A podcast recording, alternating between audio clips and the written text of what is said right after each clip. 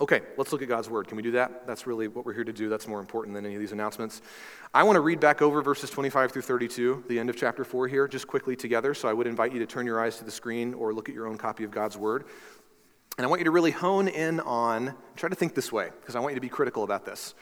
What, in general, what category is Paul trying to kind of invest into the lives of initially the church in Ephesus, but you and I by extension. What does he want? What category would we say he's really championing? Think about that. We're going to read it, and then I'm going to tell you what I think. Verse 25. Paul says, therefore, which means in light of everything else he's written so far. So if you don't know what that means, maybe this afternoon go home and read Ephesians 1 uh, through 4, the first four chapters. Paul says, if that's true, therefore, having put away falsehood, that's critical, don't miss that. If that's the case, then let each one of you speak the truth with his neighbor for we are members of one another. So Paul's talking about Christians interacting with Christians here. He says, Be angry. Like you're going to get on each other's nerves, all right? Paul knows that. He lives in the same world that you do. But don't sin. Don't let the sun go down on your anger and give no opportunity to the devil, to God's enemy, who wants to divide you. That's what's implied there. Let the thief, has he, if he'd been a thief in the past, Paul must be thinking of at least one person he's met in the church in Ephesus, probably, right? He's thinking of that one convert who used to steal and now he's a part of the church and he's trying not to steal, but he loves to steal, so it's really hard not to steal anymore. Paul says, let him no longer steal, but instead do this. And I love this because this is such our new discipleship paradigm, isn't it? Paul isn't just telling us what to take away. He's like, here's what your life should be full of instead. Here's how positive discipleship happens. He says, but instead, let him labor doing honest work with his own hands so that he may have something to share, to share instead of to steal, with anybody who's in need. Let no corrupting talk come out of your mouths, but only talk such as is good for building each other up, as fits the occasion that's appropriate, so that it may give grace to those who hear. Language that extends mercy into the life of another person. Verse 30 And do not grieve the Holy Spirit of God, the Spirit by whom you were sealed for the day of redemption. Let all bitterness, and wrath and anger, clamor and slander be put away from you, along with all malice. Be kind to one another, be tenderhearted, forgiving one another as God in Christ forgave you. I think Paul's theme is holiness. That's how I would categorize all these things he's describing. He's explaining to you and I, if we know what the word holy means, which in all of the Bible it's implying being set apart, that God's drawn a dividing line and moved certain people into a new category. That's you and I. We're a new creation in Christ, following hard after Him to live His lifestyle. That's what Paul is driving at. Now, when you hear the word holiness, I doubt that a lot of the things on this list are what immediately come to mind for you.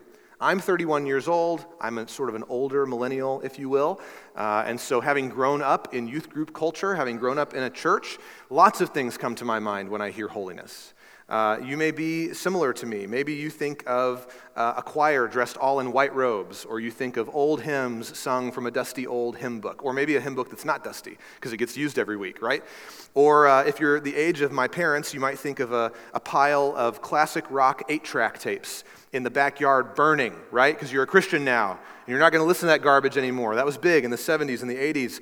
Maybe you think of a purity ring or maybe you think of internet filters on your laptop or your cell phone. Or maybe you think of canceling an HBO subscription or making a decision not to consume certain kinds or standards of media. It can be lots of different things for you and I.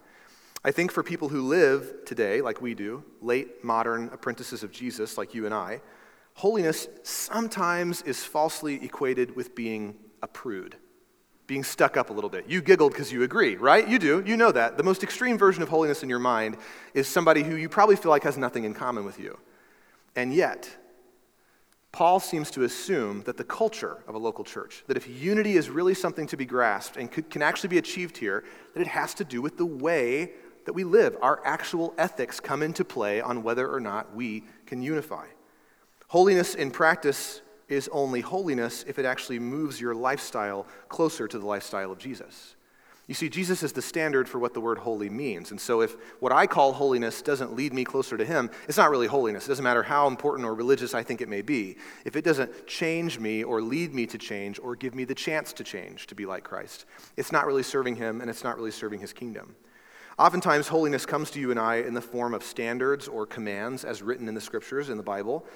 But unfortunately, when we encounter holiness in the scripture, or when we encounter lived out standards of purity or even careful living on the part of other Christians, we tend to shy away a little bit.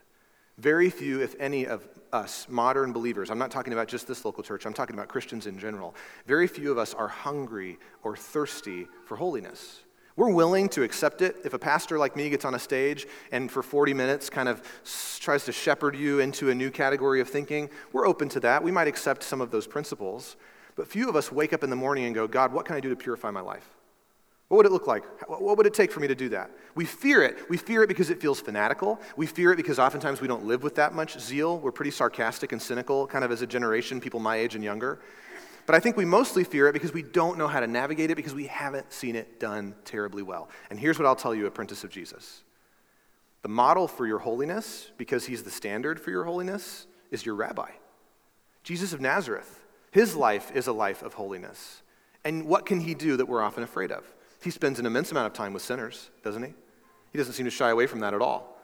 He has sharp language for the religious elite around him who have made their faith about what they do instead of who they are. So there's room for that for us as well. He seems holistically dedicated to love with God the Father, and he seems far more interested in love being the birthplace of obedience than obedience being the birthplace of love, because I think he knows it doesn't work that way. So we can learn from him and from his model what it actually looks like to live set apart, and that's all that Paul is trying to do. So when you read Paul anywhere in the Bible, don't interpret him as having put additional standards onto the life of a Jesus follower. He is simply interpreting the ethics of what it means to actually do what Jesus actually said. So, obedience to Jesus, what we would call practicing the way of Jesus, this is the motivation the Apostle Paul has that he's trying to give you and I. And then he is thankfully, helpfully building that out for us in a list of do's and don'ts. If you'll just take a second and look back at verse 25, I think it's the key to understanding the end of chapter 4 and the first two verses of chapter 5. Paul says this Therefore, having put away falsehood. That's the key. Having put away falsehood. That's the linchpin in all of us. It's the fulcrum of the whole idea. Paul has been working his way uphill all the way until he hits Ephesians 4, at which point, you heard Josh Mangum lay it out for you last week. Paul says it all comes down to who you are.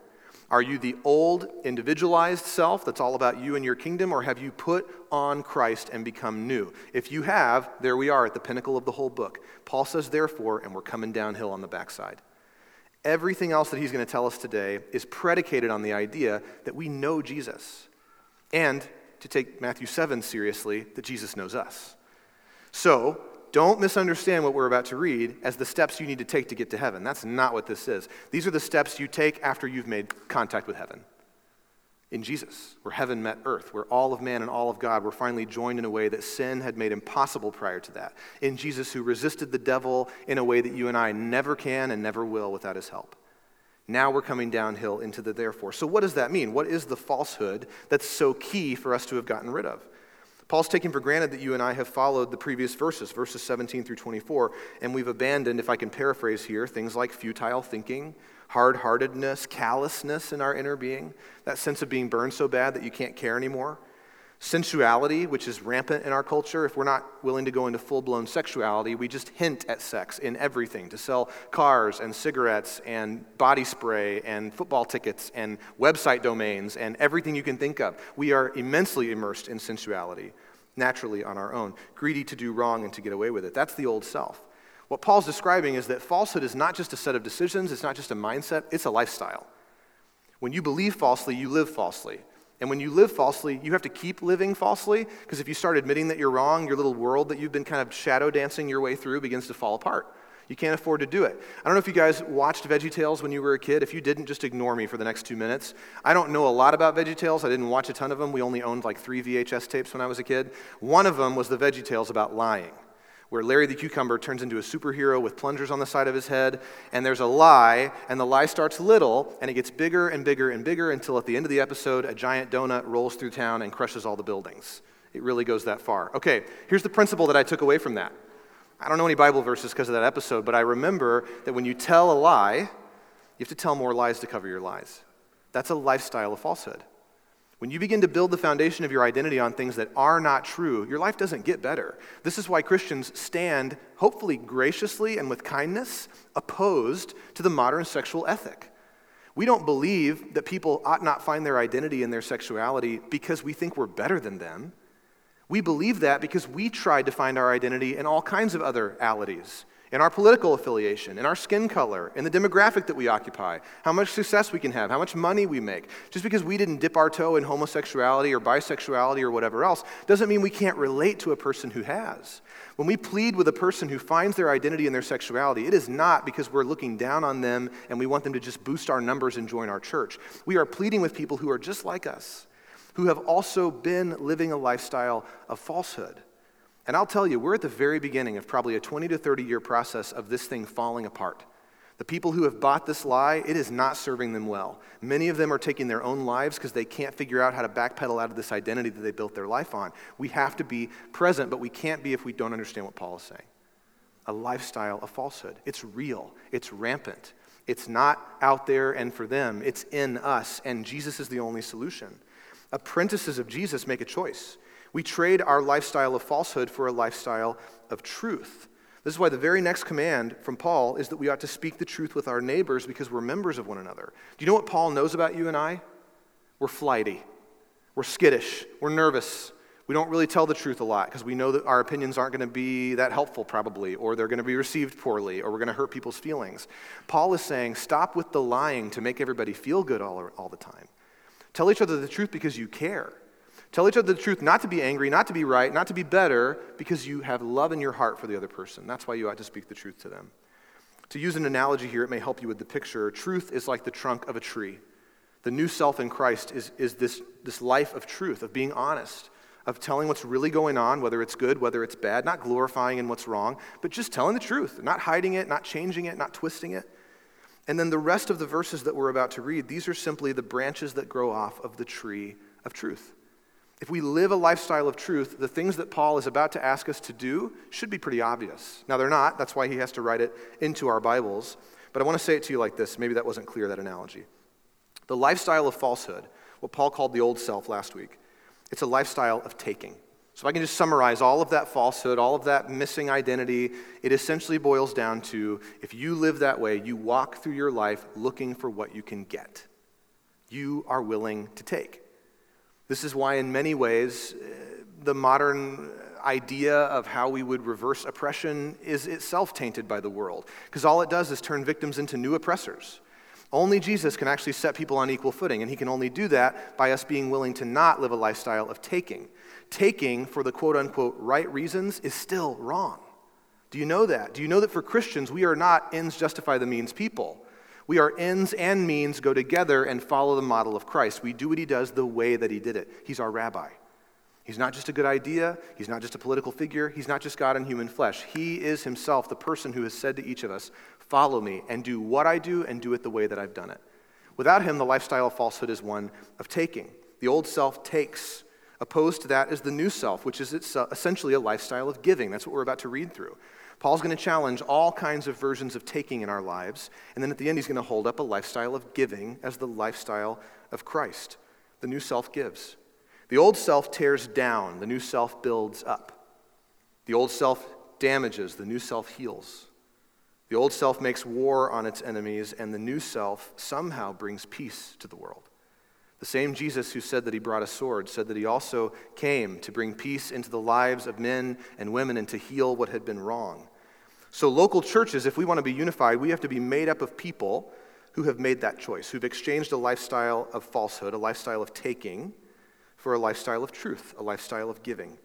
The local church must be made up of people who have chosen not to take and have chosen instead to give. So, with those two categories in mind, giving and taking, look back at verse 28 with me if you would. Paul says this. This should be the most obvious verse that we read today. He says, Let the, the thief no longer steal. So that's taking, that's easy. But rather let him labor. Let him do honest work with his own hands so that he may have something to share, something to give with anyone in need. Paul is saying your new lifestyle leads you to be a person who gives with your hands, not a person who takes with your hands. Work to make something, and then once you see the fruit of your labor, you'll be ready to give. You, you feel good about that, right? Your old self used to feel good about taking, oftentimes even taking without asking. There's a sense of conquest and dominance that we appreciate and enjoy when we're living a lifestyle of falsehood. The wickedness in us, the darkness in us, likes being bigger and stronger and faster and able to do what we want without having to say please or I'm sorry afterwards. That's because when we're living a life of falsehood, we're looking for something. There's something that we don't have that we think we need. That's why we live a life of taking, is we're always running our hands through the sand to see if that gold that we can't find is buried on this hill. The thing we're looking for is Christ. Once we have him, we don't have to take anything else.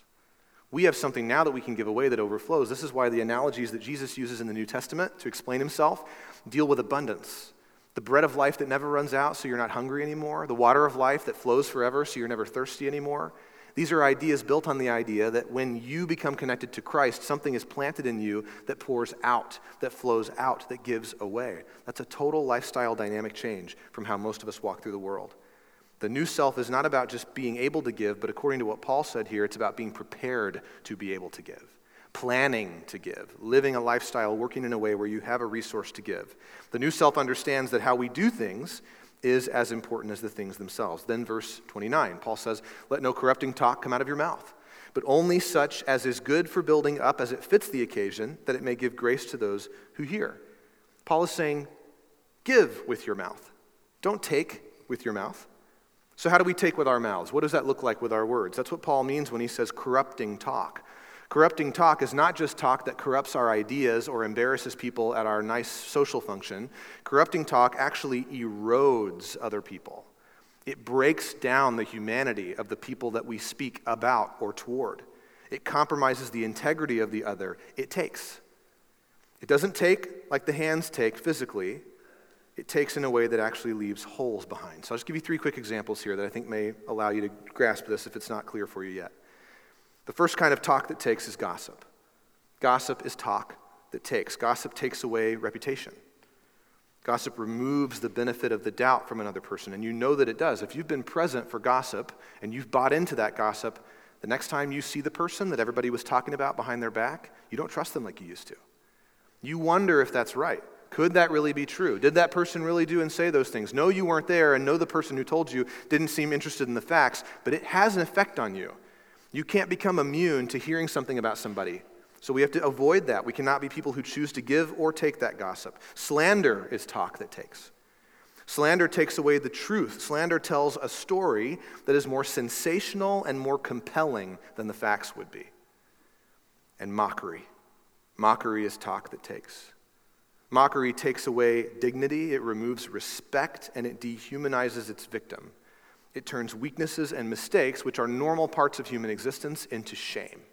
Shame that sticks. Shame like a cloud that follows you everywhere you are because somebody has been willing not only to acknowledge what you did wrong, but to rub your face in it.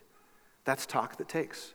The Apostle Paul seems to think that if you and I really want to be unified in this local church in 2022, we need to be done with those three categories of communication. So I'll just say to you, as an elder here, please stop. If you have found comfort in gossip, if you have found comfort in warping and twisting prayer circles and prayer requests into speaking about people things that they didn't want you to share, please don't do that ever again. There's never a circumstance where that's helpful or necessary.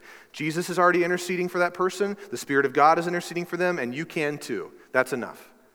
If you've been willing to slander other people, even if they are your political or ideological enemies, stop it.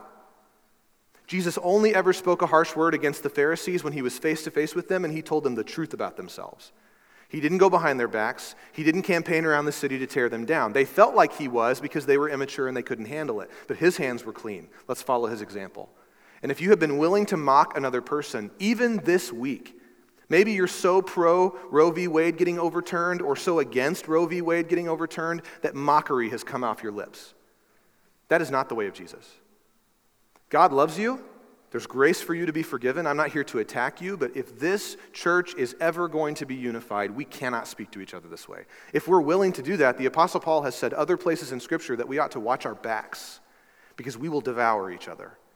You have the capacity to eat the people around you alive, to erode them to the point that they want nothing to do with Christ or his church. I've seen it happen.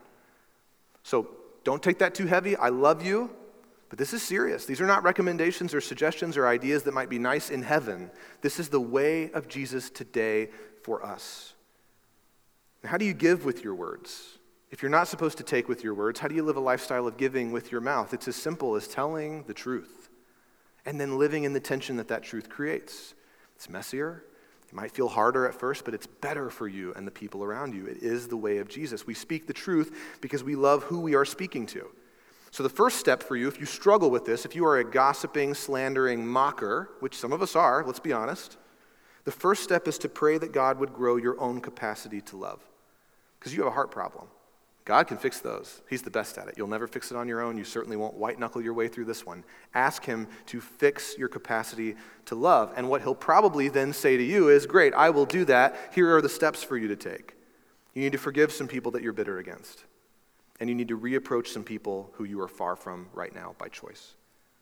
Look at verse 30. Paul says not to grieve the Holy Spirit of God because the Spirit is by whom we were sealed for the day of redemption. The Spirit is supposed to seal what's coming for us, not be a leash to hold you back from going back to where you were before you found Jesus. Yet we often treat him that way. We treat the Spirit of God like he's just holy handcuffs. Like we'd really love to go back and sin some more and do all the junk we used to do that destroyed our lives and the lives of the people around us, but the Spirit just won't let me. I just had that inkling. What that tells me is there's no discipline in your life at all. You're doing nothing to shape your own heart and mind toward the character of Christ. So get started. Don't grieve the Spirit, pray. Don't grieve the Spirit, know God's word, memorize it, listen to it, sing it, pray it, whatever you need to do. You find your medium, but begin to absorb these things. Get alone with God, pray to Him daily, pour out your heart to Him. The things that are driving you back to that lifestyle of taking are feelings of being not enough or having not enough. It's your inability to know and understand God's grace that's driving you back to that lifestyle of taking. So get to know His grace. Let the bread that never runs out and the water that never ceases meet your needs. He's very good at it. For all of human history, he has healed people who have the same wickedness inside of themselves as you. Now, we'll land the plane here in verses 31 and 32 for today, and this is a great opportunity to self evaluate. So, I'm going to throw eight quick ideas at you. As I do, I'm going to ask some questions. I want you to know that I'm offering these questions as a self evaluative tool. This is not me critiquing you. I'm not thinking of anybody specifically. I'm actually going to look down most of the time I say this, so you don't feel like I'm picking on you. Uh, but I want to look at verse 31. There's five things Paul says to be done with. In verse 32, there's three things he offers to us that we ought to pick up and carry with us and then we'll be done this morning. Look at verse 31. Paul says, Let all bitterness, let wrath and anger, let clamor and slander be put away from you along with malice. This is the lifestyle of taking. So let's start with bitterness. Bitterness is resentment that gets communicated through harshness. So when a person becomes bitter, they begin to resent you. And the longer they resent you, the less nice that they are to you, because they resent you. And we're not nice to people that we resent we start to hate them eventually. Paul doesn't go that far. He's hoping probably that we can cut things off before it births hatred within us. But I would just ask you do you resent anybody at this church? If you do and you haven't said that yet, now's the time. It will not get any easier. And the question I always ask myself when I don't want to have a hard conversation is do I want to die at 90 years old, 60 years from now, knowing that I never had this conversation? It's not going to get any easier. I can wait till next week. Maybe there's a good reason to wait a few days and pray and be patient. But if there's a thing you need to say to somebody because resentment's built up in you, now is the time. And then if you don't know what harsh language looks like, do you ever verbally attack anybody at this church? Even if it just happens in your household or your home, a friend, a leader, your spouse, your children. The Apostle Paul says, let's be done with that. There are better ways to speak to one another. Now, when I think of wrath and anger, I think they really go together and they birth what I would call rage. Rage to me is when wrath is expressed through anger. And this oftentimes looks like outbursts of passion in our lives. So I would ask you think of especially your online presence. Are you wise? Are you welcoming? Are you considerate? Are you careful?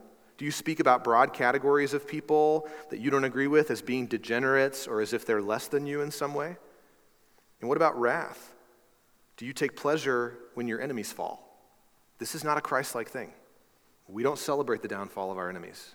We believe that each of them are created in God's image and are eternal and have a destiny ahead of them. And we pray vigilantly that God would not only defeat their wrong ideas, but that He would conquer their hearts and make them new, just like He made you and I new. We were God's enemies before, too. Don't forget that. Ask yourself Has anger made its home in your heart? Is it normal? Is it natural? Is it easy for you to fly off the handle? Are you living with a hair trigger? Do you speak violently? Clamor, to me, is the sound of mass exaggeration and unfiltered reaction. It's outcries among us as a body? Is it typical for you or your friends to point out the next big issue that's coming down the cultural pipeline and then freak out about it? Have you considered that you may have run out of relational equity and are actually damaging your relationships with your over the top rhetoric and opinions? You can only cry wolf so many times before you become the person who cries wolf. This is not the way to unity. Unity is to tell the truth. If you're afraid of a thing that's coming, say that. But don't feel that you have to justify your fear and hide it by making the thing you're afraid of look more legitimate. That would be like being afraid of the monster under your bed, and then when your parents come in to check and see if it's there, it's you dressed up as the monster under your bed. Because you have to make it real, otherwise, you're afraid of what you'll look like. Just own the fear. Everybody's afraid. All right? Even Jesus Christ, the night before his death, grappled with what was coming the next day, a little bit, okay? So you have a great high priest who understands your weakness. Be honest. Tell the truth. Let other people support and help you instead of feeling the need to manipulate them to agree with the thing you're afraid of. And are you reactionary? Who are you when your life goes off the rails?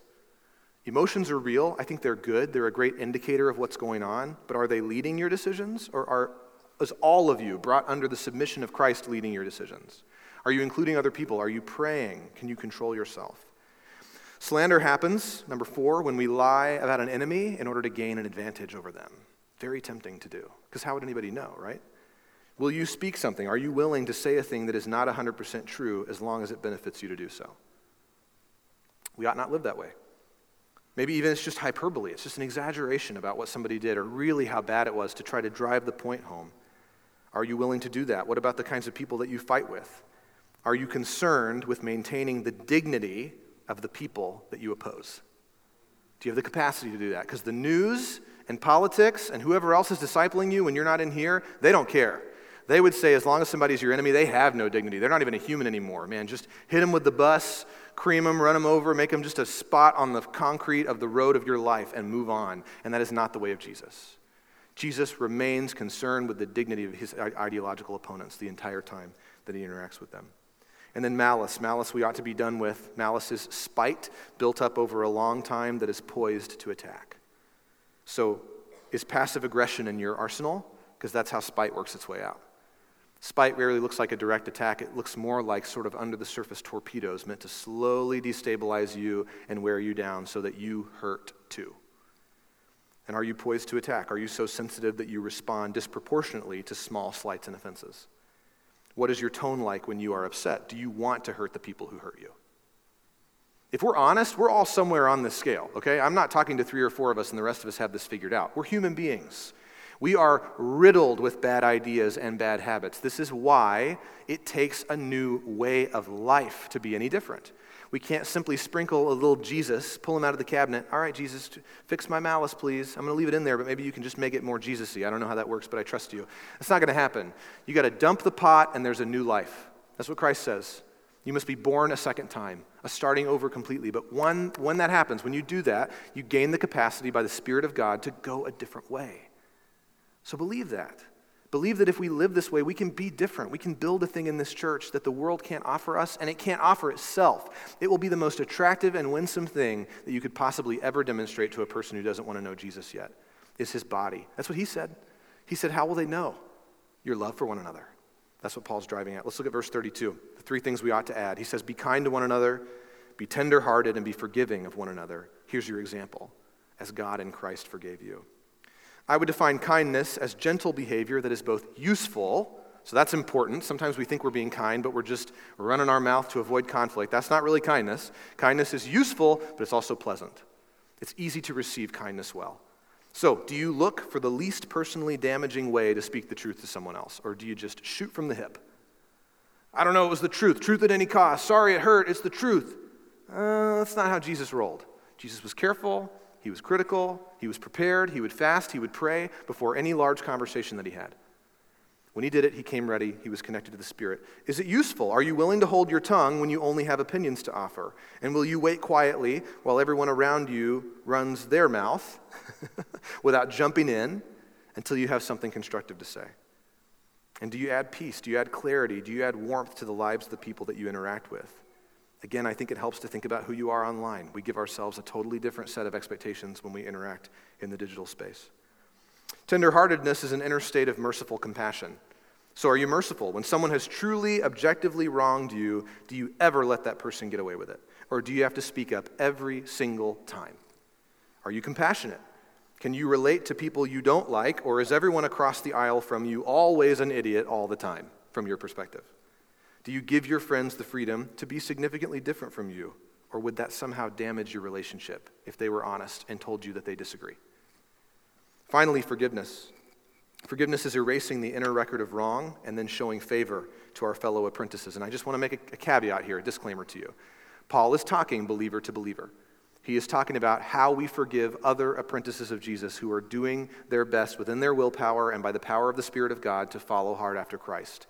He is not talking about any old person who walks off the street and abuses you, damages your life, steals from you, takes advantage of you. That general openness of life is something we need to be careful with because there are people who will repeat offend. They will go as far with us as we will let them go. And that is not the category of person that Paul is talking about. He is talking about people who are genuinely repentant. Are we willing to forgive where genuine repentance is present? Can you let go of wrongdoing when you receive an honest apology? And will you treat that person favorably? Will you give them advantages despite the memory that you may live with for the rest of your life of how they wronged you in the past? That's forgiveness. So then Paul says in verses 1 and 2 of Ephesians 5, he says, Be imitators of God. That's the summary. That's all Jesus ever said, right? He said, Teach everybody everything I taught you. Baptize them in my name and make them disciples. That's all Paul is saying. He's saying, Be a disciple. Be an apprentice. Be a Talmidim of the Rabbi Jesus, an imitator of God himself, as beloved children of his. May this process of letting go of these five ways of taking and embracing these three ways of giving, may it be joyful for you. May you love every minute of it. May you rejoice as you see your life changed. May you celebrate this change in other people's lives. That's part of the unifying process, is celebrating the wins together. Walk in love as Christ loved us and as, gave himself, as he gave himself up for us, a fragrant offering and a sacrifice to God. So, church, unity is possible, but only if we all take on a lifestyle of giving, a new self built on truth, built in truth. That's the kind of life that imitates God. That's the kind of life that goes, pardon me, the way of Jesus. If we live lives of giving, then we live lives of Christlikeness, lives of holiness, lives of unifying love for God and for one another. But not just ideals, actual lived obedience. And not acting loving, but becoming loving. Being transformed into love. This is the objective of teaching, of practice, of community, of the Holy Spirit in our lives, and of the concrete reality of the present kingdom of God. That's all the Apostle Paul is describing to you here.